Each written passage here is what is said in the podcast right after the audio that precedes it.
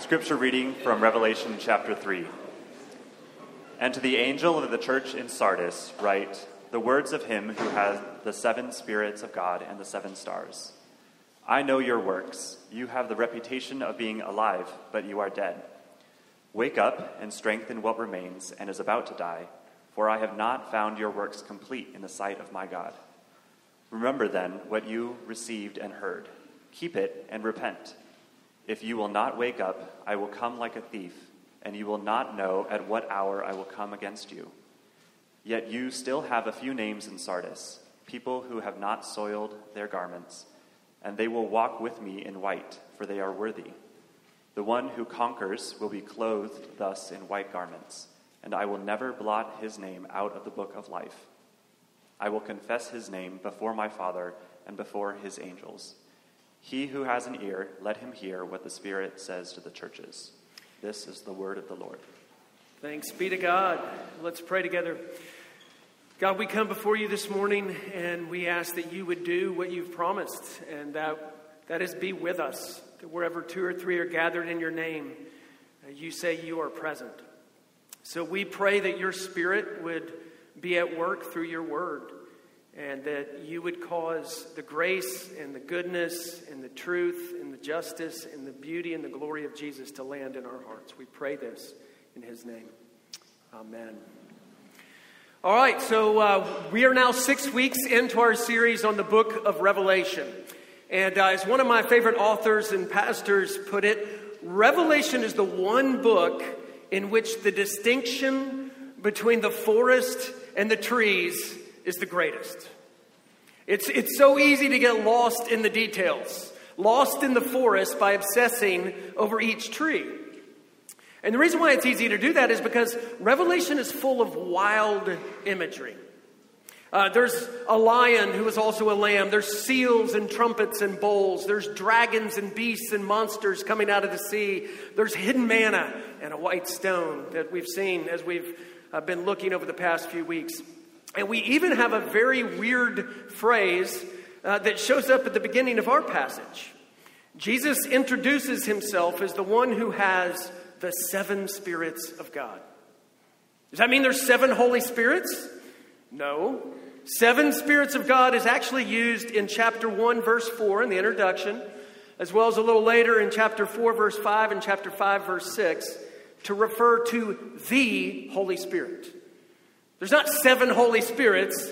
It's just a way of saying the real Holy Spirit in all his fullness. The Spirit who can breathe on dry bones and make them live, as the prophet Ezekiel said in Ezekiel 7, uh, 37. And we're going to see the relevance of this kind of introduction that Jesus gives to himself uh, when we unpack what's wrong with the church in Sardis. But it's easy to get lost in these trees, isn't it? It's easy to lose your way in the forest. And that's why we have tried to build a framework for reading the book of, of Revelation so that we can find our way through this forest. And so, if you haven't been with us, uh, this is just a, a, a quick overview. Revelation is apocalyptic literature, which means it's full of imagery and symbols that are designed to grab hold of your attention. And what is happening is you're having behind the scenes footage of the universe unveiled about both the future and the present.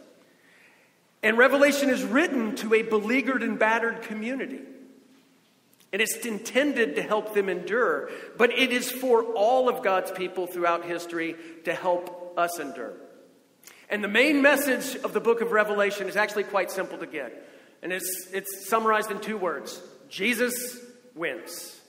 Don't miss the forest for the trees. Now, we've been, we've been hanging out in chapters two and now three uh, for a few weeks, and we're going we're gonna, you know, continue on in the next couple of weeks to finish up chapter three before we pick up pace and uh, go through the rest of the book. But the reason we're hanging out here is because in chapters two and three, we have seven messages from Jesus to the seven churches of Asia Minor. And as we pointed out, the number seven is the number of fullness, or completion. So that means these are messages for all the churches all the time. And that Jesus starts here in this great book is important for two reasons. The first is, you know, the church, its first instinct is always point to point its fingers at, at the outside world as the source of all our problems. And Jesus says, How about we start with you? And the second reason it's important is because the church is always tempted to think that suffering is our greatest danger. And Jesus says, actually, it's sin. Sin can ruin you in ways that suffering never can. And in each of the seven messages, Jesus is speaking to people who are going to need to rise to the occasion, who are going to need to be ready for the challenges. And more often than not, that means making some drastic changes and turnabouts in their lives, which is why these messages can get so uncomfortable. You see, Revelation is meant to give us a magnificent picture of the glorious and exalted Christ. Seeing him is how you and I are going to endure, but all too often, something gets in the way of us seeing him. Other things grab hold of our hearts. The church is supposed to be light in the dark world. A lampstand is how it's been described. And not by holding up ourselves, but by holding up Jesus. Where lamp stands, we're not the lamp. Really, really important distinction. And in almost every church that Jesus addresses in these seven messages, uh, they were in danger of the light going out. In Ephesus, it was because of lovelessness. That has a nice sound to it, doesn't it? In Pergamum, it was because they weren't holding fast to the truth. In Thyatira, it was because of lack of holiness. And this morning, we come to Jesus' message to the church in Sardis. Now, this is one of the shortest of the seven messages that Jesus gives to the church, but it's also the most severe. And so we have to ask what was wrong with the church in Sardis? And this is the first thing I want to talk about this morning. In Sardis, there was a mismatch between reputation and reality. Jesus says, I know your works. You have the reputation of being alive, but you are dead. You are dead. Literally, it says, You have a name of being life, but you're actually dead. The church at Sardis thought it was alive, and so did everyone else. But Jesus says, Dead, dead, dead you are. They weren't short on money, they weren't short on talent, they weren't housing heretics in their midst, but still, you're dead. Jesus says, You're a spiritual graveyard. And those are powerful words for a city, a church in a city like Sardis, because Sardis was actually known for its necropolis, this giant cemetery. I think Jesus is using these words because he wants to get their attention. And guess what? He wants to get our attention to. Now, why would, why would people think that the church at Sardis was so alive? Well, it looks like they were very active. Jesus says, I know your works. He's referring to what's going on in this community.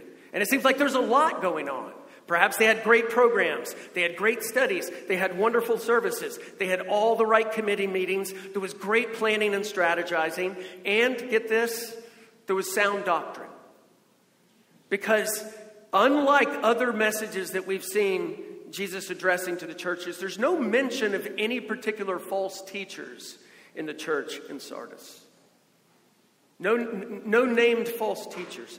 So they had this great reputation. And great reputations are pretty great, right? But it is possible to have a reputation that doesn't line up with the reality of who we are. And the reality is there was spiritual deadness in the church. Their reputation was who they were in the eyes of others. But Jesus says the reality is who you are in the sight of my God. Last part of verse 2. Now, this is really important. This distinction between reputation and reality is vital. We should not value too highly what other people think of us. We, we all know the trap of that, right? It leads to great pride when we're flattered and praised, and it leads to devastation when we're criticized. But more importantly, it actually keeps us from knowing the truth about ourselves, which can only be discovered when we see ourselves as we are in the sight of God. So ask yourself this question How much of your life is consumed with seeking human approval? How much, is, how much of my life is consumed with that? And you know what the answer is? Way too much. Way too much. And you know what? This, this leads to a, a kind of hypocrisy in our lives. And by the way, if you're not yet a Christian, I know that uh, hypocrites in the church is a real turnoff to you. And I just want you to know it was a turnoff to Jesus, too. Jesus says, Sardis, on the outside, you look great. But on the inside, you're dead. Now, let me, let me break this down in, in, in, two ways that I think can help us understand what Jesus is, is getting at here. See, uh, some churches will say it doesn't really matter what you believe as long as you're trying to help people. And that's a very popular view. Like people clap, yeah, yeah, that sounds appealing. It sounds very open minded. And by the way, TikTok and YouTube love this, right? It's all over the place. Doesn't really matter what you believe as long as you're trying to help people.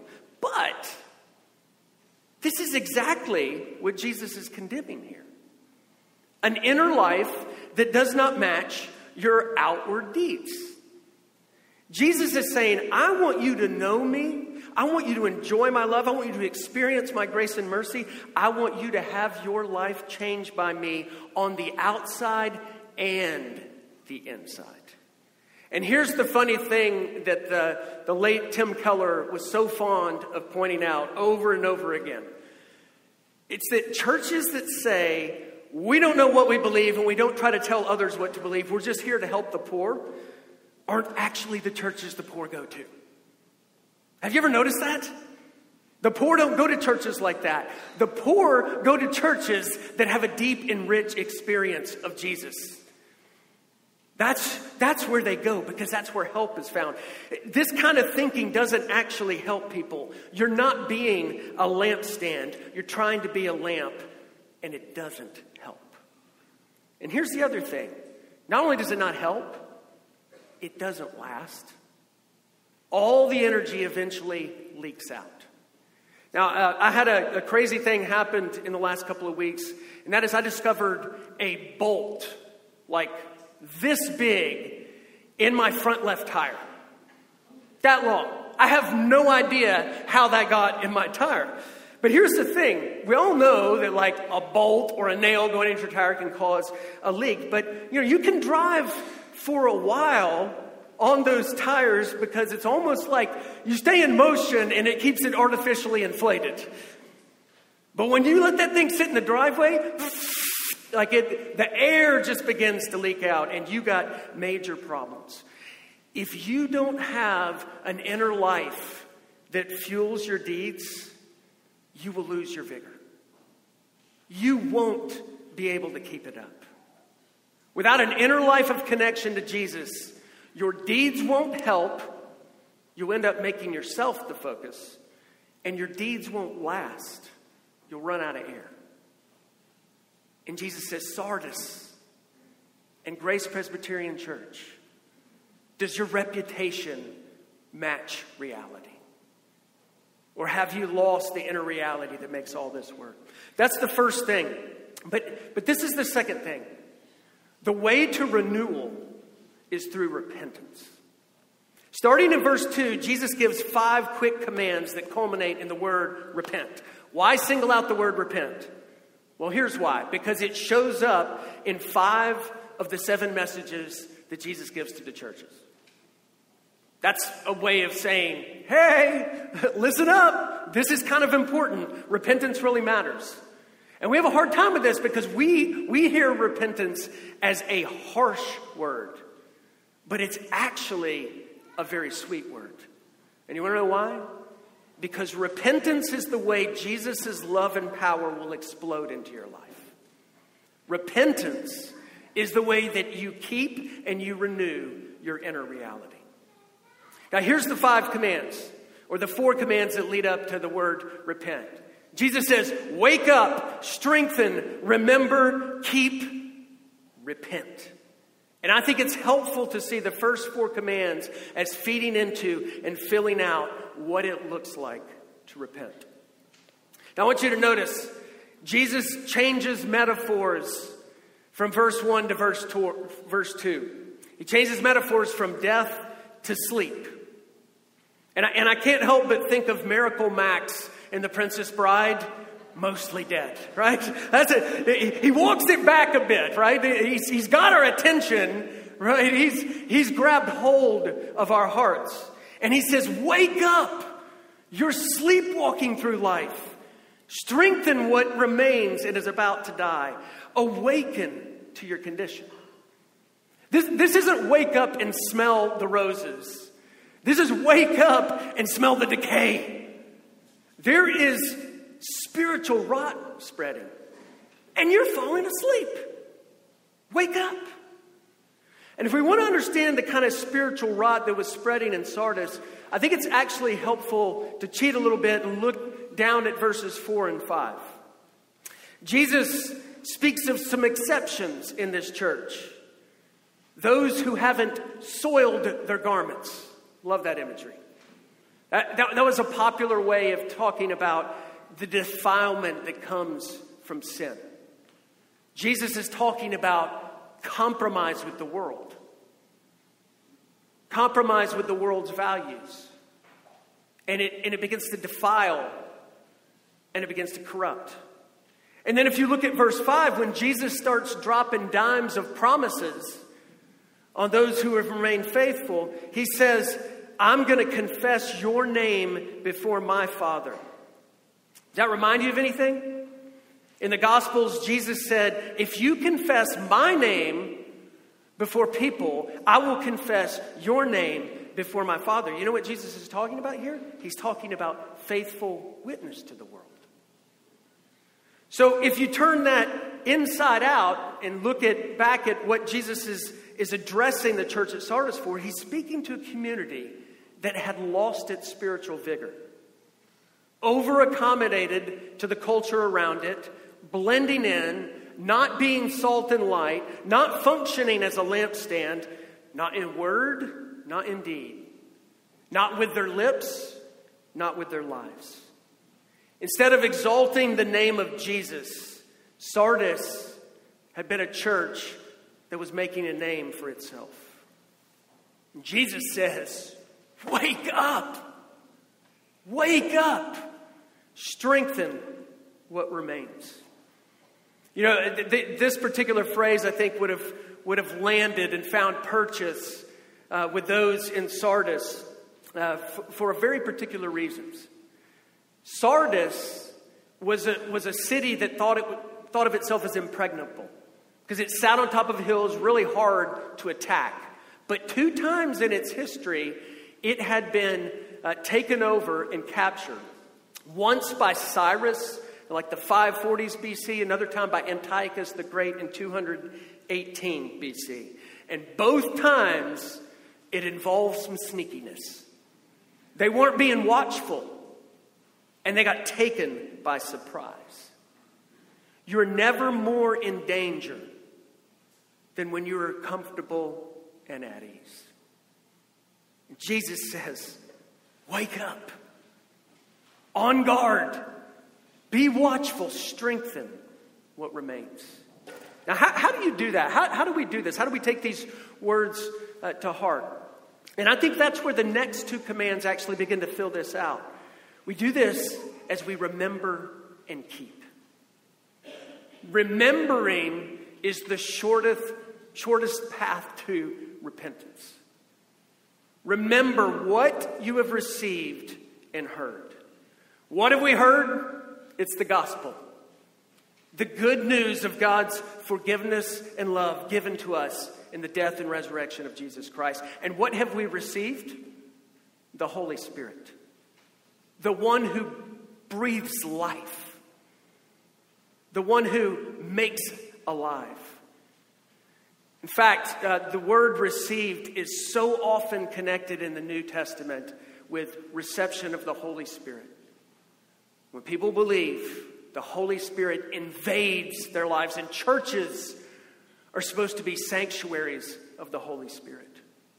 You see, the mark of a real Christian is someone who is always going back to the basics to the gospel of forgiveness of sins and newness of life in the Holy Spirit. It is the only way to renew your inner reality. And what Jesus says is keep it, hold on to this. Don't ever let go. Make it the center of your life, the source of all your meaning and significance. You know, this, by the way, I think is what Paul means when he says, be filled with the Holy Spirit. That's Ephesians chapter 5. Or in Galatians 5, keep in step with the Spirit. What, what, what do those phrases mean? It, it means the gospel of the death and resurrection of Jesus and the pouring out of the Holy Spirit is the center and the source of all energy and all change and all life. And you know what the Holy Spirit is always doing? Pointing us to Jesus. That's what we're doing here every Sunday, by the way. It's what we should be doing in all our Bible studies, in all our prayer, in all our praying, and everything always is keeping the gospel front and center and experiencing the renewing power of the Holy Spirit. Remember and keep it. And this fundamentally changes the way we understand what repentance is, doesn't it? Yes, repentance is turning away from sin and evil, but that's actually not enough, and that won't bring lasting change in your life. Repentance is a turning towards something the gospel of Jesus Christ. You know, sometimes you hear people say, like, oh, man, if you, you talk a lot about repentance, if you talk about repentance too much, it becomes psychologically unhealthy. You ever feel that? Yeah, I, I do sometimes. But that's a misunderstanding of repentance. And by the way, have you ever noticed that the most psychologically unhealthy people in the world are people who live in denial? One kind is a narcissist, not psychologically healthy. The other kind is a blame shifter. It's never their fault. There's always someone else to point the finger at.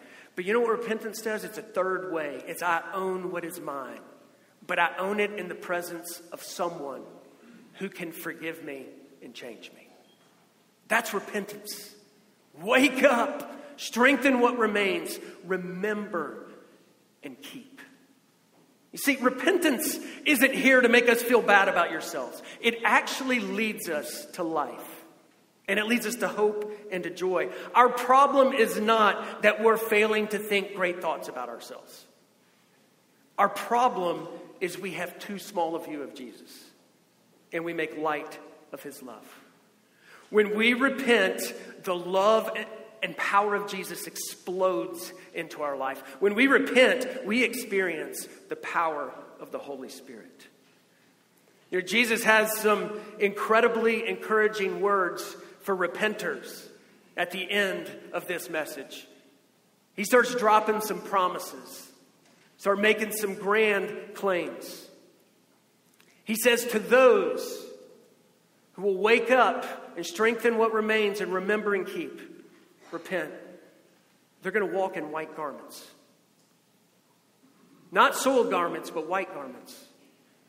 And a little later in the book of Revelation, in chapter 7, verse 14, we get, we get a description of how those garments are made white. You know how they're, they're made white? By being washed in the blood of the Lamb. That means no matter who you are, no matter what you have done, no matter what you've been doing, you can experience a cleansing, a forgiving, a washing that will make you new. And even later in the book of Revelation, in Revelation 19, verse 8, we're also get an image of white garments as referring to the righteous deeds of the saints, which are given for them to wear. In other words, God doesn't just cleanse you and forgive you, He actually enables you by the power of the Spirit to begin to live a totally different life. And Jesus says, You will walk in white garments, and you will live and dwell with me in those for forever. And not just that, He says, I'm going to give you an indelible name. God has a register in heaven, a great book, and the names of his people are enrolled in it.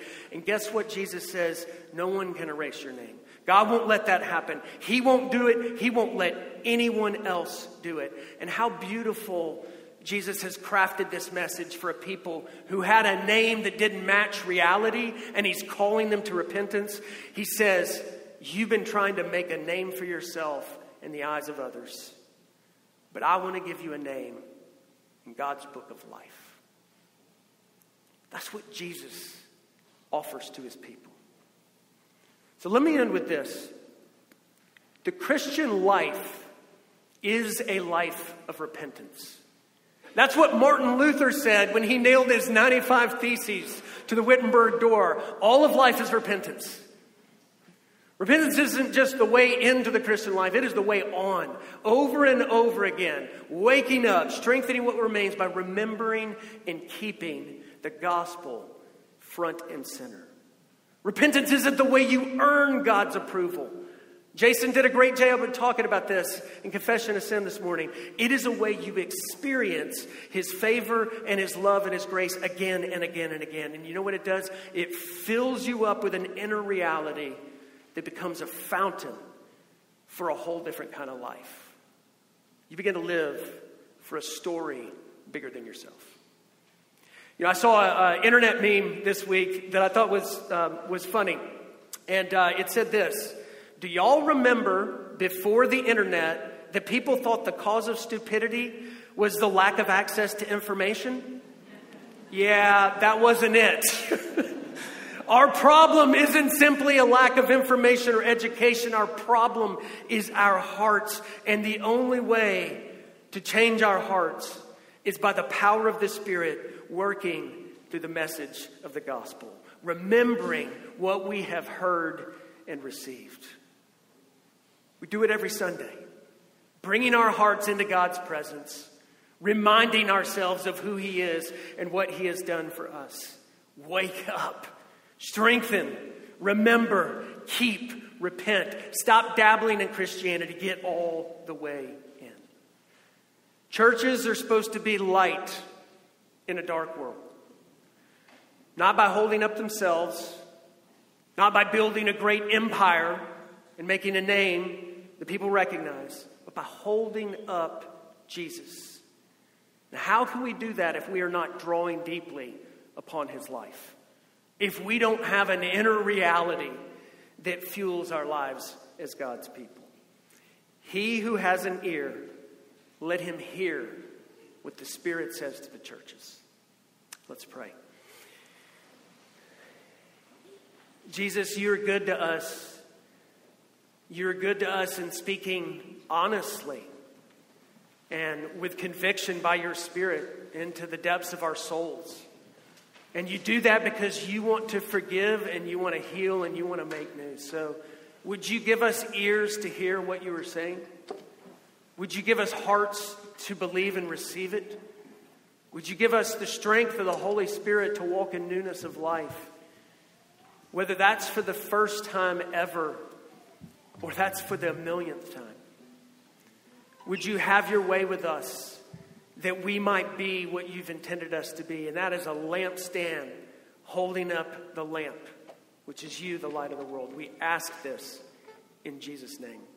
Amen.